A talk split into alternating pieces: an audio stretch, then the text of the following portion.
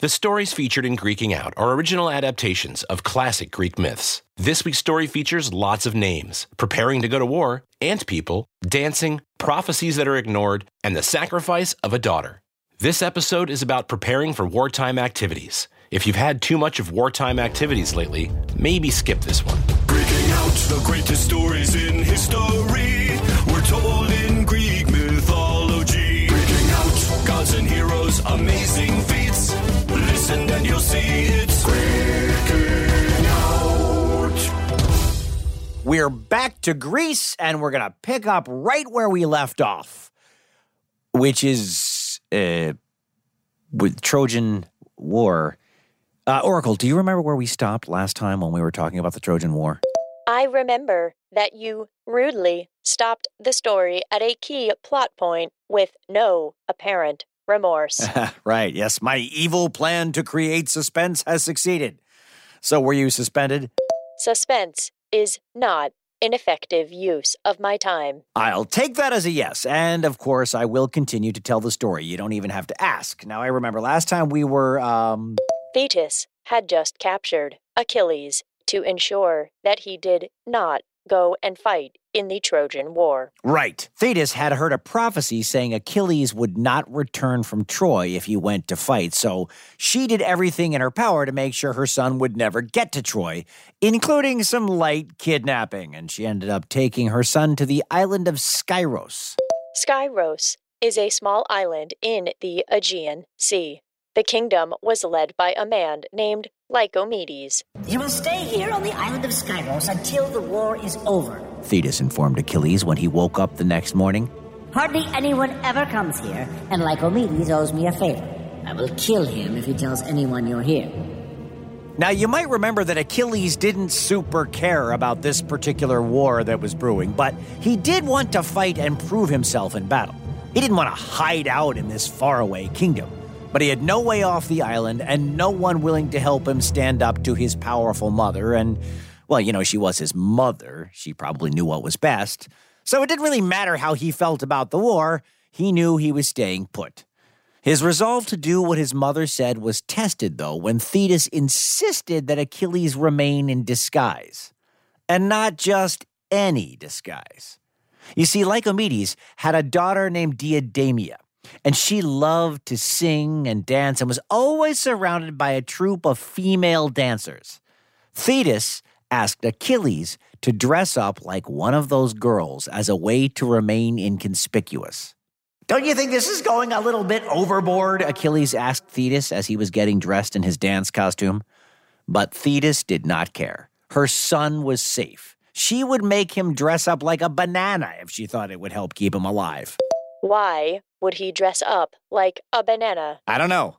Maybe to hide in a bunch? Yeah? Bananas are a healthy fruit. They are high in potassium and fiber, and also have magnesium and vitamins C and B6. Right, but I was actually. No, never mind. Anyway, bananas aside, Achilles actually ended up embracing his role as one of Deidamia's ladies. And because he was so athletic, he wasn't half bad at dancing. People truly believed he was a dancer who was born and raised on the island of Skyros. Now, at this point, Agamemnon and Menelaus, the leaders of the Greek army, were starting to panic. They needed Achilles to fight on their side, and he was nowhere to be found. And if that wasn't bad enough, they had another problem. Odysseus, the only man clever enough to find Achilles and convince him to fight, was refusing to participate in the war. Odysseus has been mentioned several times on this podcast, most recently during episode 2 of this season, where he convinced all of Helen's suitors to take an oath, promising to defend Helen's future husband should she be kidnapped. Exactly. And since then, our friend Odysseus has done exceptionally well for himself. Thanks to Helen's father's help, he was able to marry Penelope and take his place as king of Ithaca. He had a newborn son whom he loved dearly, and he was happy. He didn't want to leave and fight a random war, even if he did swear an oath. I mean, whose stupid idea was that anyway? It was Odysseus's idea. This is an example of using a rhetorical question, which is a question not meant to be answered, for humorous effect. Exactly. Thanks for thanks for pointing that out. Um, well, anyway, Odysseus was already pretty smart. Like Achilles, he didn't show up when Agamemnon sent out the call for war either.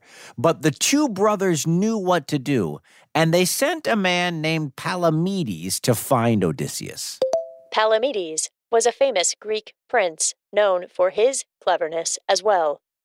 You can think of him as Odysseus's arch nemesis, even though they were on the same side. Mm-hmm. Agamemnon and Menelaus knew they would need a clever man to convince Odysseus to fight. And since they obviously couldn't have Odysseus be the one to convince himself, think of how weird that would be, they went with the next best option Palamedes. But Odysseus wasn't just laying around waiting for someone to make him fight the Trojans. From the second he got the summons to war, he was scheming and hatching his plan. And his plan was pretty simple he was going to pretend to be insane. When Odysseus received word of Palamedes' arrival, he went straight to his fields. He hitched a donkey to one side of his plow and an ox to the other side of his plow. The animals were very different sizes, and each pulled at a different speed and walked in a slightly different direction, causing the plow and Odysseus to jerk back and forth dangerously. And to make matters worse, he was also planting salt instead of seed. Yeah, by any standard, Odysseus looked very much insane and incapable of fighting in any war. A plow is a farm tool for loosening or turning the soil before sowing seeds or planting. For centuries, it was pulled by animals, but in modern times, it is pulled by a tractor. Palamedes was shocked when he saw Odysseus riding on this strange plow setup. Well, he's clearly acting crazy, Palamedes thought to himself. But I bet this is just another one of Odysseus's tricks. Let's see how dedicated he is to this. He went over to introduce himself. Hello there, Odysseus. It is an honor to meet you. I am Palamedes. I've been sent here because, as you may recall, you promised to defend Helen's husband if she was kidnapped and she's been kidnapped, so I'm going to need you to come and fight the Trojans. Odysseus did not reply. He stared straight ahead and merely continued to plow his field. Very well. Uh, you clearly look disturbed. I-, I, will tell Agamemnon and Menelaus of your current state. But be- before I go, let me just try one small thing. And before Odysseus knew what was happening, Palamedes had placed Odysseus's infant son directly in front of the chaotic plow. And since the machine was being pulled in all directions, it was only a matter of time before it crushed the child. Odysseus had a choice put his son in harm's way or abandon his plan entirely to save his child. It was an easy decision. Odysseus loved his son. He leapt off the plow and scooped the boy into his arms. That's an awfully low blow to put my son in danger, he said. Palamedes, is it? I will come with you to your measly war, but I promise you, you will never forget the day you crossed Odysseus. Odysseus and Palamedes remained rivals throughout the Trojan War. That's true, but we've got so much to cover, we probably won't get back to their eternal hatred for each other this season. Okay, so we have Odysseus on board, however, reluctantly, and as predicted, his first assignment was to locate Achilles and convince him to fight. Now, Odysseus knew Thetis would never let Achilles out of her sight, and since she was a sea nymph who preferred to stay near the ocean, Odysseus figured it made sense to start searching some of the Greek islands. He just had to visit them all. And wouldn't you know it, before long, he made his way to Skyros. Odysseus was clever enough not to announce the true purpose of his visit when he met with King Lycomedes. He dressed up as a merchant, someone who sells things, with lots of luxury goods to sell fine cloths, jewelry, all sorts of things. He claimed he was just touring some of the islands looking to sell his goods to the most discerning customers. And as a result, the king and his family welcomed him with open arms and even made Deidamia's dancers perform for him. Odysseus appreciated the warm welcome and was very intrigued by some of the dancers, specifically the tall, muscular one. Thank you to everyone for your warm welcome. Let me show you all of the things I have brought to sell, he said. Odysseus brought out a variety of trinkets, including beautiful jewels, musical instruments, and even some weapons.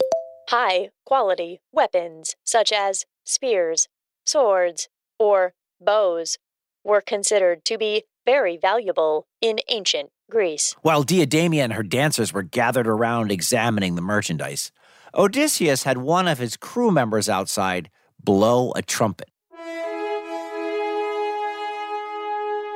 It was the same sound used to signify the start of battle. The blare of the trumpet scared everyone in the room. What was happening? Was Skyros under attack? For a moment, there was chaos. Some people ran, some hid under the banquet table, but one of the dancers grabbed a sword from the pile and prepared to fight. Just like that, Odysseus had found Achilles. Why, Achilles, you look beautiful. Do you find those clothes easier to fight in? Achilles sighed, but had to laugh as he began to remove his costume. How did you find me? I have my ways. If it helps, I don't think I would have ever recognized you if it wasn't for your warrior instincts. Come on, let's talk. And the two made their way outside. You are requested to fight in the war. Odysseus began. I know it might not be the most noble of causes, but you are needed to defend the Greeks. This is shaping up to be a bigger war than anybody ever anticipated. Odysseus explained about all the heroes that were coming to fight for Greece. There was Agamemnon, a vicious warrior by all accounts. He was leading the charge, and his brother Menelaus was close at his heels, ready to defend his wife at all costs. There was Philoctetes, a famous Greek warrior who happened to have a very important weapon, the bow of Hercules. Hair, uh, please. Yeah, right, right. Sorry, sorry, Heracles, the bow of Heracles. There was also Ajax, the great grandson of Zeus, and a formidable opponent on the battlefield, and Odysseus went on and on. With all of these Greek heroes agreeing to fight, Odysseus hoped Achilles would join the ranks to prove that he really was the best of the best. But Achilles still needed some time, I can see you need to think about it. Odysseus said. But before I leave, here's your present.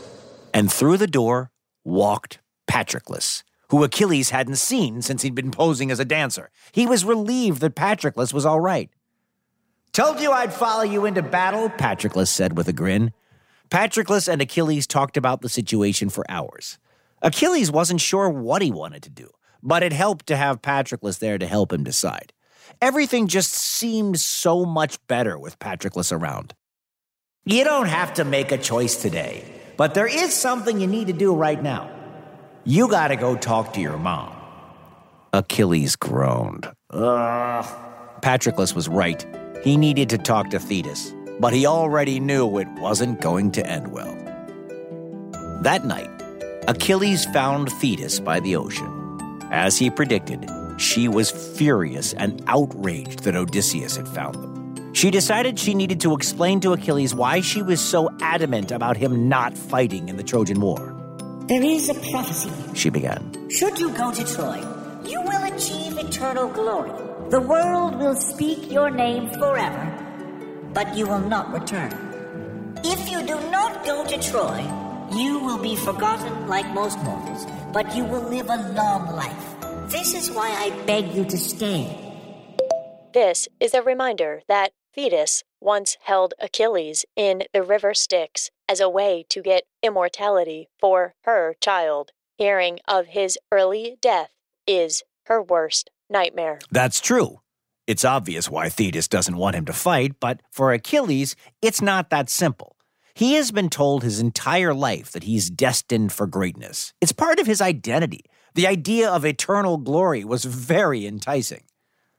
So later that night, Achilles told Patroclus what Thetis had said. So if you go to Troy, you won't make it out? That's what it sounds like. And you're sure this prophecy is true? I mean, you're Achilles. You're the greatest warrior of all time. Who could possibly defeat you?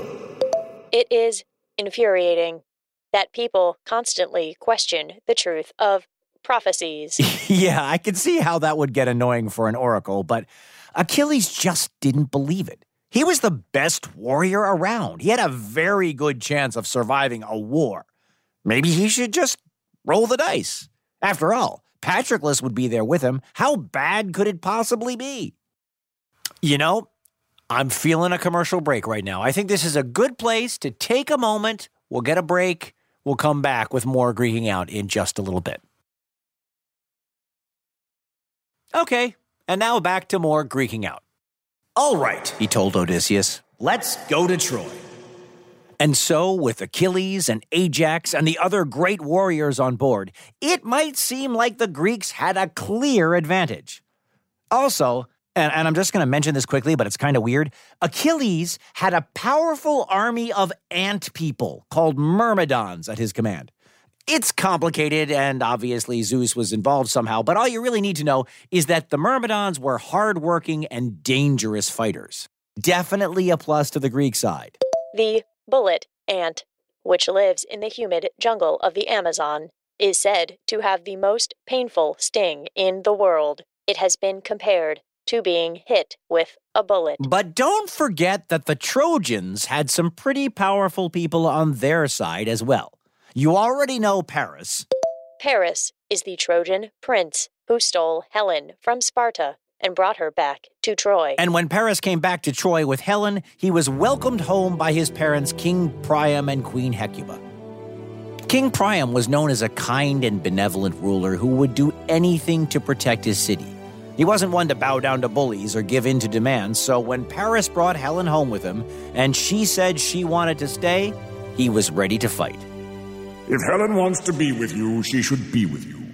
But this war isn't just about her. This is about the Greeks wanting to put us in our place. They see our riches and they want them for themselves. I will never let Troy fall. Paris was also greeted by his older brother Hector. Hector was the oldest child of King Priam and Queen Hecuba and was the heir to the Trojan throne. Yes, and Hector was also an amazing fighter. He was certainly the best in all of Troy and may have been second only to Achilles. To make matters worse for the Greeks, Hector was the commander of the Trojan army, which meant he had personally trained all of the Trojan soldiers to be skilled and talented warriors. But unlike his parents, Hector was not happy about the prospect of war.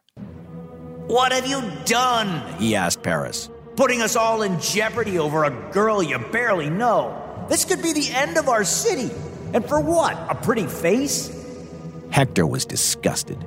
He was a devoted husband to his wife Andromache, and he had a young son. He didn't want to risk his family's well being for his brother's foolishness. And he had a lot to lose, a lot to live for. But regardless of his personal beliefs, Hector would fight for Troy. He would defend his city until his last breath. That was just the type of guy he was. He would never abandon Troy. Hector and Paris also had a cousin named Aeneas, who had been trained to fight by Hector and was fearsome to see on the battlefield. Aeneas was the son of Prince Anchises and the goddess Aphrodite. And Troy had other allies outside of the family, including King Memnon. Now, Memnon was the ruler of Ethiopia, and not only was he a fighter in his own right, he had thousands of skilled warriors under his command. King Memnon was also the child of Eos, the goddess of the dawn, and the subject of the lost epic, the Aethiopis, which detailed his role in the Trojan War. The Lost Epic? Yes, no copies of it have survived to modern day. Wow, okay. I did not know that. You have forgotten one important member of the Trojan royal family. Ah, yes, well, I wouldn't really call her a plus for the Trojans in this case. Cassandra, who we've talked about before, was the daughter of King Priam and Queen Hecuba. And as you might remember, Cassandra was given the gift of prophecy, but then cursed by Apollo so that no one would ever believe anything she predicted. It was a cruel and unusual punishment, and it was especially bad luck here, where Cassandra was able to predict the events of the war, but no one ever listened to her. At this point, Cassandra was not doing well. She had been ignored for years. Now, with this big war coming, she was quite upset. Yeah, I would be too. It's going to be hard to be Cassandra for the next couple of episodes.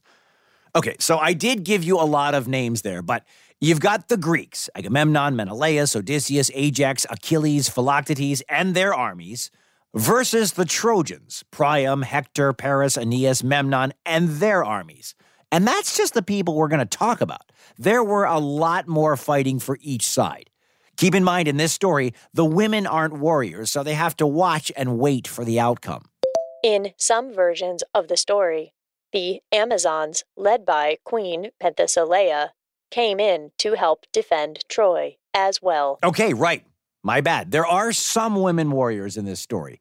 But you might be wondering what did the gods think of this war? Whose side were they on? While most of the gods were more or less impartial and viewed this as a silly squabble between mortals, whatever, some of the gods were pretty heavily invested. Aphrodite, for one, was strongly Team Paris and Team Troy after they declared her to be the most beautiful goddess during Peleus and Thetis' wedding. Also, her son Aeneas was Trojan. Aphrodite ultimately made Helen fall in love with Paris and go with him to Troy. She was, more or less, responsible for the entire war. I suppose you could look at it that way. And because Aphrodite was pro Trojan, so was Ares, because he loved her. On the other side, you have Athena and Hera, who were still angry about Paris's decision to choose Aphrodite. And as we all know by now, it doesn't end well when you insult the gods. They were out for revenge and were therefore very strongly on the side of the Greeks. Athena, however, was suffering from a little bit of a conflict of interest. She was very distressed because inside the city of Troy, there was a gift that she had given them in better times. You know, before she was entirely disrespected by the Prince of Troy. This gift was a statue and is commonly referred to as the Palladium. It was a memorial to Pallas, a beloved friend of Athena. Right, and it meant a great deal to her, which put Athena in an interesting position. She wanted to help the Greeks destroy Troy, but she didn't want anything to happen to the Palladium. For the time being, she was torn. And there was another god who had a profound impact on the Trojan War. You see, once the Greek army was assembled, they were ready to set sail and head to Troy, but there was a problem. There was no wind. Like none. Nothing. Nada. Zilch. Which, of course, makes it kind of hard to sail across the ocean if there's no wind. The minimum wind speed for sailing is about five knots. Right, and that's not exactly very fast, but the Greeks weren't even getting that. They had no wind, no breeze, nothing. And understandably, Agamemnon, the leader of the Greek army, was pretty upset about it. They had made all of these grand plans and found all of these amazing warriors, and now they couldn't even make it to Troy because of the wind. Agamemnon was the brother of Menelaus and the husband of Clytemnestra, Helen's twin sister. Right, and he was committed to winning the war for the Greeks. It wasn't just because Paris had stolen his brother's wife either. Agamemnon knew that winning this war would make him the most powerful king of all time. He was ready to take all of the riches of Troy and grow his wealth. But Agamemnon knew that the lack of the winds was no coincidence. This was clearly the work of the gods. Someone in the Greek army must have insulted them. He didn't know what to do, so he decided to ask an oracle for help. And the advice he received was troubling. It is you who have angered the gods, Agamemnon, said the oracle. The goddess Artemis was enraged when you killed one of her sacred deer. You will need to apologize. Of course. said Agamemnon. Oh, What do I have to do? You must sacrifice your daughter, Iphigenia. Only then will the gods know that you are truly sorry. When the word of the prophecy spread throughout the Greek camp, many assumed the war would never come to be. What man would kill his own daughter just to fight a war? asked Achilles. Agamemnon would be crazy to do that. There's no way we will ever make it to the shores of Troy. But Achilles was used to parents who would do anything for their children, and Agamemnon was not that kind of parent. Agamemnon may have loved his daughter, but he was determined to win the war. When it became clear that the only way he'd make it to Troy was through this sacrifice, he had his daughter killed to appease the gods. In some versions of the story, Iphigenia went willingly to her death to help the Greeks win the war. In other versions, she didn't. In some versions, she dies as a sacrifice. In others, Artemis, who looks after women who are not mothers, saves her at the last second. Yeah, I like that last one. But either way, it was clear that Agamemnon was very determined. His wife, Clytemnestra, was devastated. The warriors honored her sacrifice, but the troops definitely stopped to question who was this man leading their army? Now the world will know of my dedication, Agamemnon said. I have sacrificed a lot for this war. There is nothing I would not do for victory. And with that, the Greeks sealed their fate. They were headed to Troy, and nothing was going to stand in their way. Okay, Oracle, I'm going to stop here for now. Are you okay with that? Yes, this feels like more of a natural conclusion to today's storytelling. Nice. I'm glad you approve. Greeking out. Thanks for listening. Next episode, we learn what happens when the Greeks finally make it to Troy.